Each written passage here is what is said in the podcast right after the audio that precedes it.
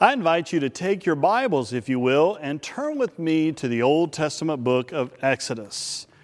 Exodus chapter 32. Exodus chapter 32. We'll begin together at verse 1, where Moses writes When the people saw that Moses delayed to come down from the mountain, the people gathered around Aaron and said to him, Come, make gods for us, who shall go before us. As for this Moses, the man who brought us up out of the land of Egypt, we do not know what's become of him. Aaron said to them, Take off your gold rings that are on the ears of your wives, your sons, and your daughters, and bring them to me. So all the people took off the gold rings from their ears and brought them to Aaron. He took the gold from them, formed it in a mold, cast it in the image of a calf, and they said, These are your gods, O Israel, who brought you up out of the land of Egypt. When Aaron saw this, he built an altar before it. And Aaron made proclamation and said, Tomorrow shall be a festival to the Lord. They rose early the next day and offered burnt offerings and brought sacrifices of well being, and the people sat down to eat and drink and rose up to revel. The Lord said to Moses, Go down at once. Your people, whom you brought out of the land of Egypt, have acted perversely. They have been quick to turn aside from the way that I commanded them. They have cast themselves an image of a calf and have worshiped it and sacrificed to it and said, These are your gods, O Israel, who brought you out of the land of Egypt. The Lord said to Moses, I have seen this people, how stiff necked they are. Now, let me alone, so that my wrath may burn hot against them, and I may consume them, and of you I will make a great nation. But Moses implored the Lord his God and said, O Lord, why does your wrath burn hot against your people, whom you brought out of the land of Egypt with great power and with a mighty hand? Why would the Egyptians say it was with evil intent that he brought them out to kill them in the mountains and to consume them from the face of the earth? Turn from your fierce wrath, change your mind, and do not bring disaster on your people. Remember Abraham Isaac and Israel, your servants, how you swore to them by your own self, saying to them, I will multiply your descendants like the stars of heaven. And all this land that I promised I will give to your descendants, and they'll inherit it forever. And the Lord changed his mind about the disaster that he had planned to bring on his people. This is the word of God for the people of God. Thanks be to God. Will you pray with me? Almighty God, we give you thanks for your holy word and for this privilege of studying it together. And now, as I stand before these, your people, I pray that this would be your message and not my own, through the name of Jesus the Christ. Amen. Have you ever wondered when you read the scripture and all the various stories that we hear why at some time God just doesn't go, I give up, I quit, I, I, I give. I can't take it anymore, I can't do it anymore, I'm done, it's over, finished. But God doesn't seem to do that. I mean, I wonder why, why God just doesn't scratch his head sometimes and go, why, why in the world did I do this? What was I thinking when I created these people? This is one of those times when God got just about as close as God gets to being ready to give up on his people. Think about it. God had heard the cry of the children of Israel when they're enslaved in Egypt. He calls Moses, has Moses then to go to the Pharaoh to tell the Pharaoh to let his people go. There are amazing miracles that occur and plagues and other signs to show that this is the Almighty God. The power and the might are there to lead the children out. Pharaoh finally relents and, and the children are released. They, they start heading out toward the Red Sea, and, and there the, the sea is before them, and the soldiers are behind them, and they think it's over. But this amazing, powerful, almighty God is able to peel back, back the waters of the Red Sea, and, and the children of Israel are able to cross on the dry land, and they are protected and saved and cared for. And well, when they're hungry, God brings bread from heaven, known as manna, for them to eat as they're out in the wilderness. When they think that they are going to thirst to death because there's no water in sight, out of a rock, God is able to provide water for the people. When they were tired of the manna, He offers them quail to be able to eat. I mean, it's amazing what God had done leading them to the promised land, a land that would be flowing with milk and honey. But God has now called Moses up onto the mountain, the holy mountain of God, where God is sharing with him the covenant that he is to come down and offer to his people. But, well, Moses was up there for a while. Seemed just like a little bit too long. And after a while, the people just they started going, We don't know what's happening to Moses. Do you think Moses is going to come back? Where's Moses? I don't know. You heard anything from Moses? Haven't heard yet. I wonder if he's ever coming back. Wonder if something happened to him. And pretty soon, uh, the crowd gets a little restless. Probably formed a committee. We don't know, but it, they're religious people. We do committees. They come up then to Aaron. Aaron, the brother of Moses, the one when Moses had said, You know, I, I'm not able to speak, God. I'm not an eloquent speaker. God said, Well, call Aaron. Call Aaron your brother, and, and I will give my words to him, and, and he can speak for you. Aaron had, had witnessed everything that God had done firsthand. I mean, just read the early part of Exodus. You'll hear Moses and Aaron, Moses and Aaron, Moses and Aaron. I mean, Aaron saw these mighty wonders of God. As a matter of fact, when they're before the Pharaoh, it was Aaron's rod that he drops down that becomes the serpent. Aaron saw firsthand God's amazing power. But the people come up to Aaron and they go, Make a God for us. Make gods for us to lead us. Now, you would hope that Aaron would be going, Are you kidding me?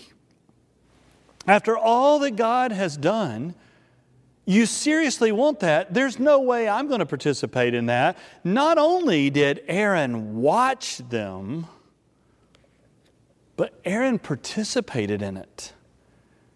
Aaron was the one who, who then says, All right, bring me your gold. I mean, just imagine what's happening here. Earlier, if you just back up a couple chapters in Exodus, you'll see that God had just been giving them the instructions of, of how to build the tabernacle, that, that place where God would dwell among them, where God, the, the true God of Abraham, Isaac, and Jacob, who led them out of Egypt, that this God would always be in their midst. And it's almost like they forgot about it. What have you done for me lately? kind of thing. Make us gods. I mean, just, just think that through for a moment. Aaron, make us gods that will lead us. I mean, you just said to a human being, make something with human hands that we will then claim to be our God who will lead us. It just seems absolutely absurd. With all that you have just seen, God leading you with a cloud during the day, a pillar of fire at night, all the miracles, nope, make us something that we'll call God. And disappointingly, Aaron gives in. He becomes the priest for God, but just just see it that Aaron, Aaron gives in. It's, it's almost like he looked at the opinion polls rather than listening to God. It was almost like he became more of a politician than he did a leader of the people of God on behalf of God. Well, it's what the people wanted. The polls show But we're the people of God. We don't go by the polls, we go by the word of God. And Aaron yet gives in to the people and he collects the gold. He melts it down, forms it into an image of a calf. Now, when you look at the New Interpreter Study Bible, it reminds us a little bit of why it was a calf. And it said, as a young bull, the calf symbolized strength, leadership, and fertility and was a common symbol for deities, for the gods, little g gods, in the ancient Near East. There, let's, let's just have a God that's like everybody else's gods. It's interesting, too, that back in Exodus chapter 20, we had the Ten Commandments. And the, and the first commandment is no other gods, no idols. I mean, look at Exodus 20, verse 1. Then God spoke all these words I am the Lord your God who brought you out of the land of Egypt, out of the house of slavery. You shall have no other gods before me. You shall not make for yourself an idol, whether in the form that is anything in heaven above, or that's on the earth beneath, or that's in the water under the earth. You shall not bow down to them or worship them. For I, the Lord your God, am a jealous God, punishing children for the iniquity of their parents to the third and fourth generation of those who reject me, but showing steadfast love to the thousandth generation of those who love me and keep my commandments. I mean, they're, they're violating the very commands of the God who led them out. You shall not have any other gods, you shall not create idols, and you shall not bow down and worship them, but they knocked them all out pretty quick. So when you read verse 4 of Exodus 32, you see that he melted it down to a calf.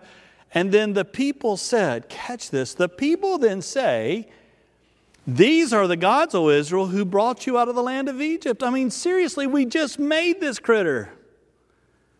We just made this idol.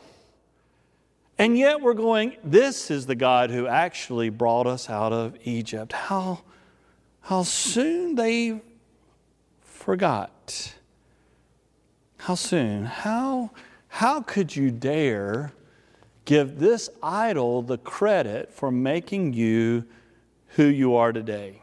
We're told that the next day they, they even made burnt offerings. Aaron builds an altar in front of the golden calf. They, they then make burnt offerings, they offer sacrifices to this idol, and we're told they even began to revel.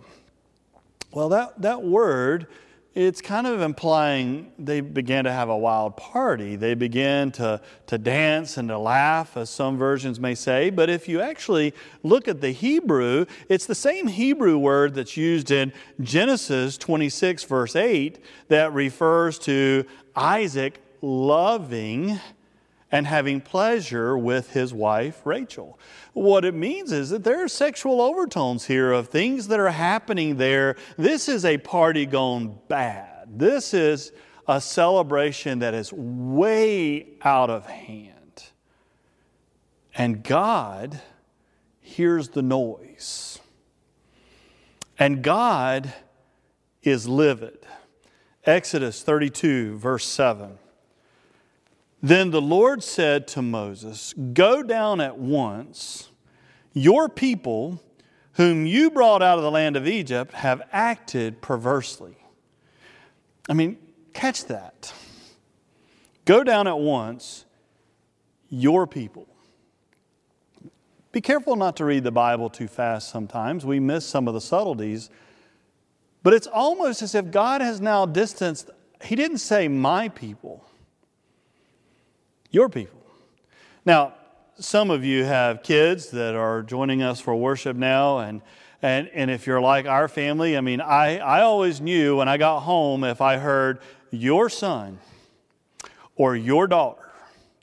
I mean, once they became mine, that meant something had gone wrong. You know, and sometimes we would go, you know, your son, your daughter, you know, and, and read the parable of the prodigal son. You hear the same thing where, you know, your son or this brother of yours. It's when we start distancing, and, and God is using language of this is, these are your people now. I, I'm done.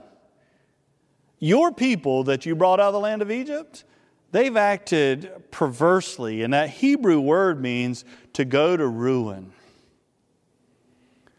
These people, your people, are ruined. They've just gone to ruin. They've turned. Listen to what God says in that scripture. He goes, Look at what they've done. They, they, they created an, an image, which they knew better than doing, but they've actually worshiped it. You're, not to worship another God. There's not another real God, but yet they've, they've worshiped that. They've made sacrifices to it, but they've even given it the credit. After I delivered them out of Egypt, after I performed signs and miracles, after I separated the water for them to cross by, after I fed them in the wilderness, after I gave them water out of a rock, after I led them by day and led them again by night, after I have done all these things, they are now giving this little idol made with human hands the credit for all that I have done. Psalm 106 verse 19 and following, shows again God's objection. It says, They made a calf at Horeb and worshiped a cast image. They exchanged the glory of God for the image of an ox that eats grass. They forgot God, their Savior, who had done great things in Egypt wondrous works by the land of Ham, and awesome deeds by the Red Sea. So, this is the point where God goes, Step back, get out of my way. Let me at them. I am done with these people. And he even says, Now let me alone so that my wrath may burn hot against them and I may consume them. And he looks over Moses and goes, We'll just start over with you. I'll make from you a great nation. I mean, before it was with Abraham, Isaac, and Jacob and, and their descendants, but we're going to draw the line right here. I'm starting over. Get out of my way, Moses. I'll, I'll bless you in a minute and we'll keep going. I'm done with these people. Step back. And Moses intercedes on behalf of the people. That's the role of a priest that Aaron seems to have forgotten. That's the role of a pastor, that's the role of a religious leader, is to intercede on behalf of the people. And he goes, What will the Egyptians say? That you did all these signs and wonders just to bring the people out here to die? What, what kind of God would that make you? And remember your covenant with Abraham, Isaac, and Israel. Remember what you said. And I love verse 14 because God changes his mind. And the Lord changed his mind about the disaster that he had planned to bring upon his people. I mean, I love the fact that God can change his mind, that we're in a real time dynamic relationship with God, that not everything's been completely predetermined, but we can have a relationship with God where God flexes and changes his mind. And even though God is hurt, cut to the core, he's been betrayed, all the things that he had said, thou shalt not do, they, they were doing and flaunting it right in front of God giving credit to a false God, God still loves his people. Isn't that amazing? That God has always so loved the world. And deep down, God loved these people even though they had rejected Him so incredibly, and God did not want to destroy them. The Wesley Study Bible places a note that says the golden calf narrative serves as a warning to God's people against the grave danger of apostasy. that's turning away from God, rejecting your faith. But most profoundly, reveals the internal character of God to be love and mercy.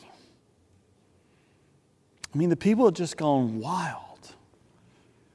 And yet God changes his mind because God so loves. And if you keep reading the Exodus story, well, God renews the covenant with his people, and you know the rest of the story. He leads them into the promised land, and you know the rest of the story that he eventually will give his only begotten Son for them and for us when we listen to this story, it's, it's sometimes just incredible. We go, how, how in the world, how in the world could a people who've experienced all that God has done, how in the world could a people who had seen so many miracles and stories passed down from generation to generation, how could a people who were the people of God with this miraculous sign after sign after sign in front of them, how could they have rejected God? And then, if we're honest, we'll take a good look at ourselves and go, but you know, they didn't even know the rest of the story story, they didn't know about God intervening through Jesus Christ. They didn't know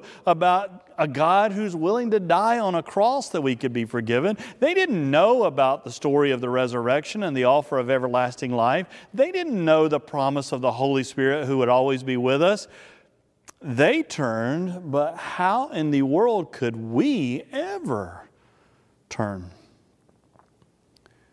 Edmund Burke, who was an Irish statesman and a philosopher, said, Those who don't know history are doomed to repeat it. It's one of the reasons we have to, to hear this story again because we know more of the story. And yet, if we really look at our lives, how many times do we demand idols? We, we want something new and and we love to worship something that we've made with our own hands or acquired with our own hands. And, and if it's made out of gold or material things, all the better. If we don't know our history, we're doomed to repeat it. I mean, we watched Aaron, who was the religious leader of his time, we watched him begin to look at the polls of the people and the desires of the people more than focusing on the word from God. How often do we see that today? Where our religious leaders are more concerned with what people may want or what might attract some people rather than being faithful to the word and the will of God. But that's, that's the easy thing to do. That's why so many times we in the church and leaders in the church seem more like political leaders than we do spiritual leaders because we're trying to please the crowds more than we are being faithful to our God. Those of us who don't know our history, we're doomed to, to repeat it. The idolatry begins. We start worshiping other things. The apostasy begins. We reject our faith and who we are as the people of God. And the reveling begins. It just starts going wild and chaotic. And if you don't believe there are sexual overtones, if we don't know our history, we're doomed to repeat it. It's no wonder God said, step back. It makes us wonder if God would look at his world today and go, step back, move out of my way, get ready. I'm done with these people. I've had it. I've had it. And yet, amazingly, we have a God who, in spite of it all, loves us more than he hates what we've done. We have a God who loves us more than he hates our failures and our sin and our brokenness and our rejection our idolatry, our apostasy. And Paul said, We have a God who proves his love, and that while we're yet sinners in the midst of the reveling party, is willing to die for us. God changed his mind and he renewed the covenant. And the good news for us is, is that no matter how bad we may have turned and rejected and worshiped other gods, offered burnt offerings and sacrifices, chosen idols of things that we could make with our hands, you have a God who wants to renew the covenant. The brokenness can be forgiven. Whoever you are, whatever you've done, if God could forgive the children of Israel, then God desires to forgive you. And I think that cross is a pretty good sign of how much God loves you and how much God loves me. So, hear the good news. Although God may be tempted at times to go, I'm done. Our God is a God of love and mercy who chooses to love you anyway and offers with you a new covenant. If you will repent of your sin, to turn, and to receive Him as Savior and Lord, the covenant can be fresh. And God will lead you into a blessed life and an eternal life with Him. Will you pray with me? God, we give you thanks for your love and grace. Because not only did the Hebrew people at times push you to where you might be ready to throw in the towel, wash your hands, be done We've done the same thing. I've done it. We've all, at some point in our lives, probably caused you to be just about ready to quit. But God, we're grateful that you're not a God who gives up on us, but that your love for us, your mercy, your grace is so incredible and so amazing, so infinite that you'll give us another chance and offer a new covenant. So, God, we ask that you would forgive us now. Cleanse us for our brokenness and the times we have worshiped other idols or turned away from you, whatever our reveling might have been in our own way.